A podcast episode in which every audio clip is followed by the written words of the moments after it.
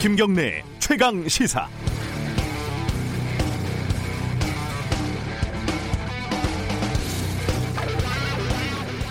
네, 트루스 포럼이라는 서울대학교 학생 단체가 있는데요. 여기서 조국 교수를 경찰에 고발을 했다고 합니다. 이 단체가 조 교수 사퇴를 촉구를 했는데 그 뒤에 조 교수가 이 단체를 태극기 부대 같은 극우 이렇게 표현을 했고 그게 명예훼손이라는 거죠. 또 얼마 전에 우리 우한교민을 태우러 전세기가 갔을 때요. 요즘 핫한 분이죠. 그 조원태 대한항공 회장이 같이 갔습니다. 주총 앞두고 쇼하는 거 아니냐 이런 비판이 좀 있었는데 우한 영사 중 한 명이 숟가락을 얹었다. 조원태 회장이 이렇게 말을 했죠. 그런데 바른기회연구소라는 단체가 우한 영사가 조원태 회장 명예를 또 훼손했다고 검찰에 고발을 했습니다. 오늘도 제 옆에 고발 뉴스 민동기 기자가 나와 있지만 다들 왜 이렇게 고발, 고소 이런 걸 좋아하는지 모르겠습니다. 송사 좋아하다가 집안 망한다 이런 옛말이 있는 걸 보면 우리 민족이 원래 그렇게 송사를 즐겼던 건 아닌 것 같은데 생각을 해보면 근래에 연원이 있는 것 같습니다. 보세요. 자유한국당은 민주당이 입국금지 조치와 관련해서 사실과 다른 말을 했다고 이해찬 대표, 이재정 대변인 고발을 했죠. 민주당은 자유한국당에서 의원들을 위성정당으로 보냈다고 황교안 대표를 또 검찰에 고발을 한다고 하고요. 자유한국당은 또 공소장 공개를 안 했다고 추미애 장관을 또 고발을 하죠. 무슨 일만 생기면 그게 좋은 일이든 나쁜 일이든 문제만 생기면 검찰에 뽀로로 달려가서 쟤들이 나쁜 짓 했으니까 혼내주세요 이렇게 사정하고 문제를 스스로 해결하지 못하는 정치, 논쟁은 사라지고 드자비, 송사만 난무하는 정치. 국민들이 여기서 배운 거 아니겠습니까? 검찰공화국이니 사법과잉이니 말들이 많지 않습니까? 그런데 도대체 누가 검찰공화국을 만들고 사법과잉을 만들고 있을까요? 2월 7일 금요일 김경래 최강시사 시작합니다.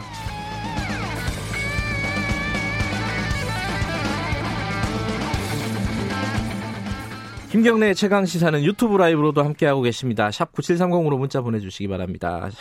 짧은 문자는 50원, 긴 문자는 100원입니다. 스마트폰 애플리케이션 콩 이용하시면 무료로 참여하실 수 있습니다. 오늘 금요일 주요 뉴스 브리핑부터 시작하겠습니다. 고발 뉴스 민동기 기자 어김없이 나와 계십니다. 안녕하세요. 안녕하십니까. 여기서 고발 뉴스는 그런 법적인 고발은 아니죠. 그렇습니다. 예. 자, 신종 코로나 바이러스 관련된 속보들부터 먼저 정리를 좀 해보죠. 어제 4명이 추가로 신종 코로나 양성 판정을 받아가지고요. 네. 국내 확진자가 23명으로 늘어났습니다. 네. 이 가운데 절반 이상은 중국 방문력이 없습니다. 지난 이틀간 발생한 7명의 환자 가운데 중국에서 유입된 확진자는 23번째 확진자 단 한 명에 불과합니다. 특히 23번째 환자는 이번 감염병의 집단 발병지인 중국 우한에서 한국으로 입국한 뒤에 연락이 닿지 않았던 그런 사람입니다. 네.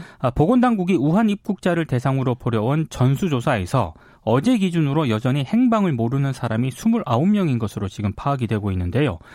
때문에 보건당국이 중국 여행력이 없더라도 신종 코로나 바이러스 감염증이 의심이 되면 검사를 할 수 있도록 대상을 확대하기로 했고요. 네. 감염 양상이 중국 후베이성 유입에서 지역사회 중심 감염으로 변화하고 있는데 네. 아마 이런 점을 좀 감안을 한 것 같습니다. 그리고 직원 가운데 확진자가 나왔던 그 GS 홈쇼핑이 내일 오전 6시까지 임시 직장 폐쇄에 들어갔습니다.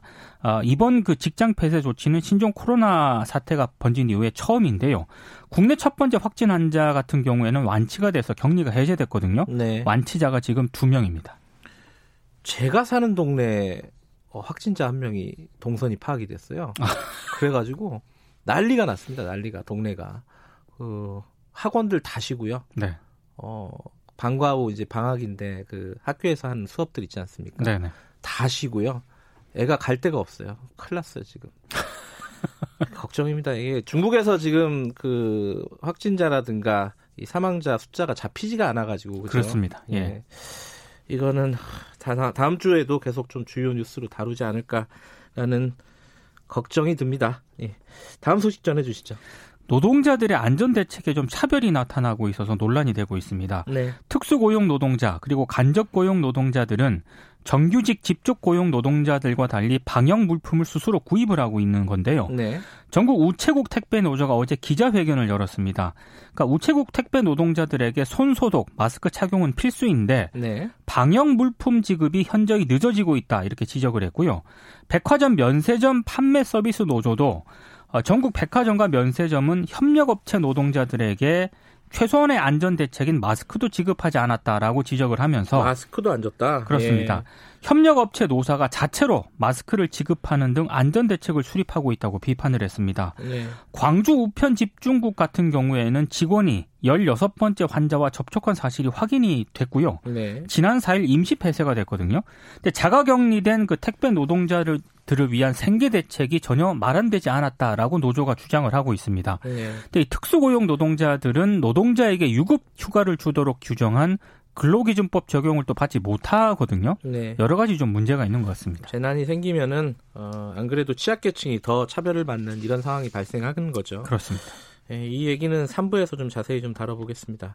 정치권 얘기 좀 정리해보죠. 안철수 전 대표가 안철수 신당을 만들겠다고 했는데 그 이름을 못 쓰게 됐다고요? 중앙선관위가 사용할 수 없다고 유권 해석을 내렸습니다. 안철수 신당은? 그렇습니다. 예. 특정인의 이름을 당명으로 사용하는 것은 정당의 본질과 목적 등을 규정한 헌법과 정당법에 위배된다. 이런 이유 때문인데요. 예전에 친박 연대 이런 건 있지 않았습니까? 있었습니다. 예. 그래서 안철수 신당 쪽에서는 이건 법률적 판단이 아니라 정치적 판단이 아닌지 의심스럽다 이렇게 유감을 표시하면서도 네. 새로운 당명을 선정하겠다고 밝혔습니다. 네. 그리고 선관위가 당대표나 최고위원회의 등이 선거 전략에 따라 비례대표 후보자와 순위를 결정해 추천하는 전략공천은 법률 위반이라고 또 밝혔는데요. 심사 투표 절차와 선거인단은 당원 당규 등으로 규정을 하고 대의원 당원 등의 의사를 반영하도록 명시를 했습니다. 예. 이거는 그 위성정당으로 지금 평가를 받고 있는 미래한국당을 겨냥한 조치로 해석이 되고 있는데요. 네. 근데 미래한국당 한성교 대표가 또 얘기를 했습니다.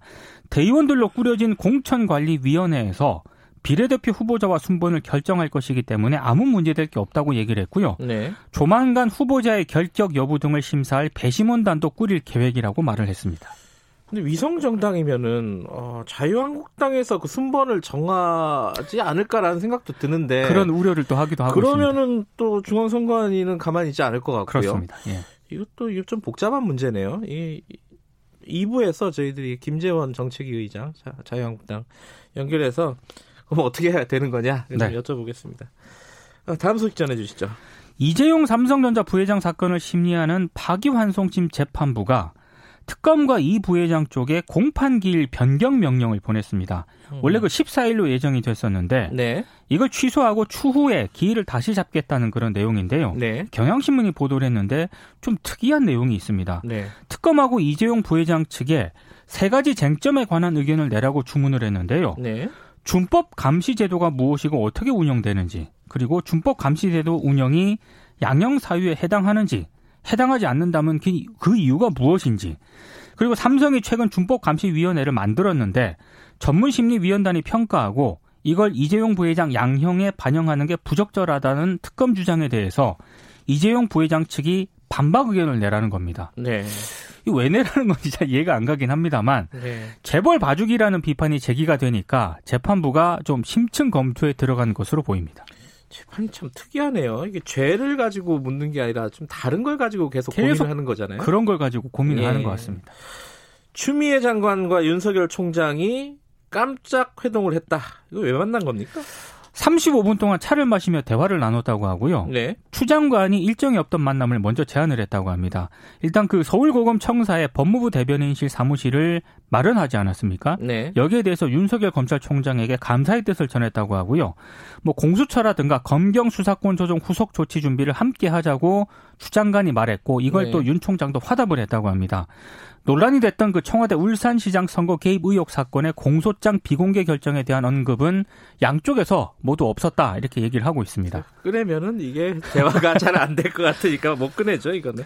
어쨌든 대검을 장관이 찾아가서 만났다 이거죠? 그렇죠? 이게 20년 만에 처음이라고 합니다. 어허, 네. 예. 그리고 법무부가 법조출입기자단 간사에게 네. 장관과 함께하는 오찬을 제안을 했는데요. 법조출입기자단이 또 이걸 거절했다고 합니다. 이건 또 왜 그랬대요? 그러니까 법조 출입 비자단 얘기를 들어보면 네. 하루 전에 오찬을 제안한 데다가 아하. 대상도 기자단 전체가 아니라 법조 출입 기자단 간사 4명만 한정을 해서 이건 좀 부적절하다고 판단해 거절했다는 입장인데요. 그 입장은 약간 좀 공색하네요. 만나기 싫다는 건데 이거. 그러니까 예. 항의 차원에서 지금 예, 법무부 예, 좀 오찬을 보이콧한 것 아니냐라는 해석이 나오고 있습니다.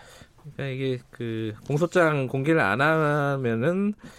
이 기자들로서는 이게 참 기사 쓰기가 힘드니까 일단 기본적으로는요. 취재하기가 어렵습니다. 예. 자, 오늘 주요 뉴스 브리핑은 여기까지 듣겠습니다.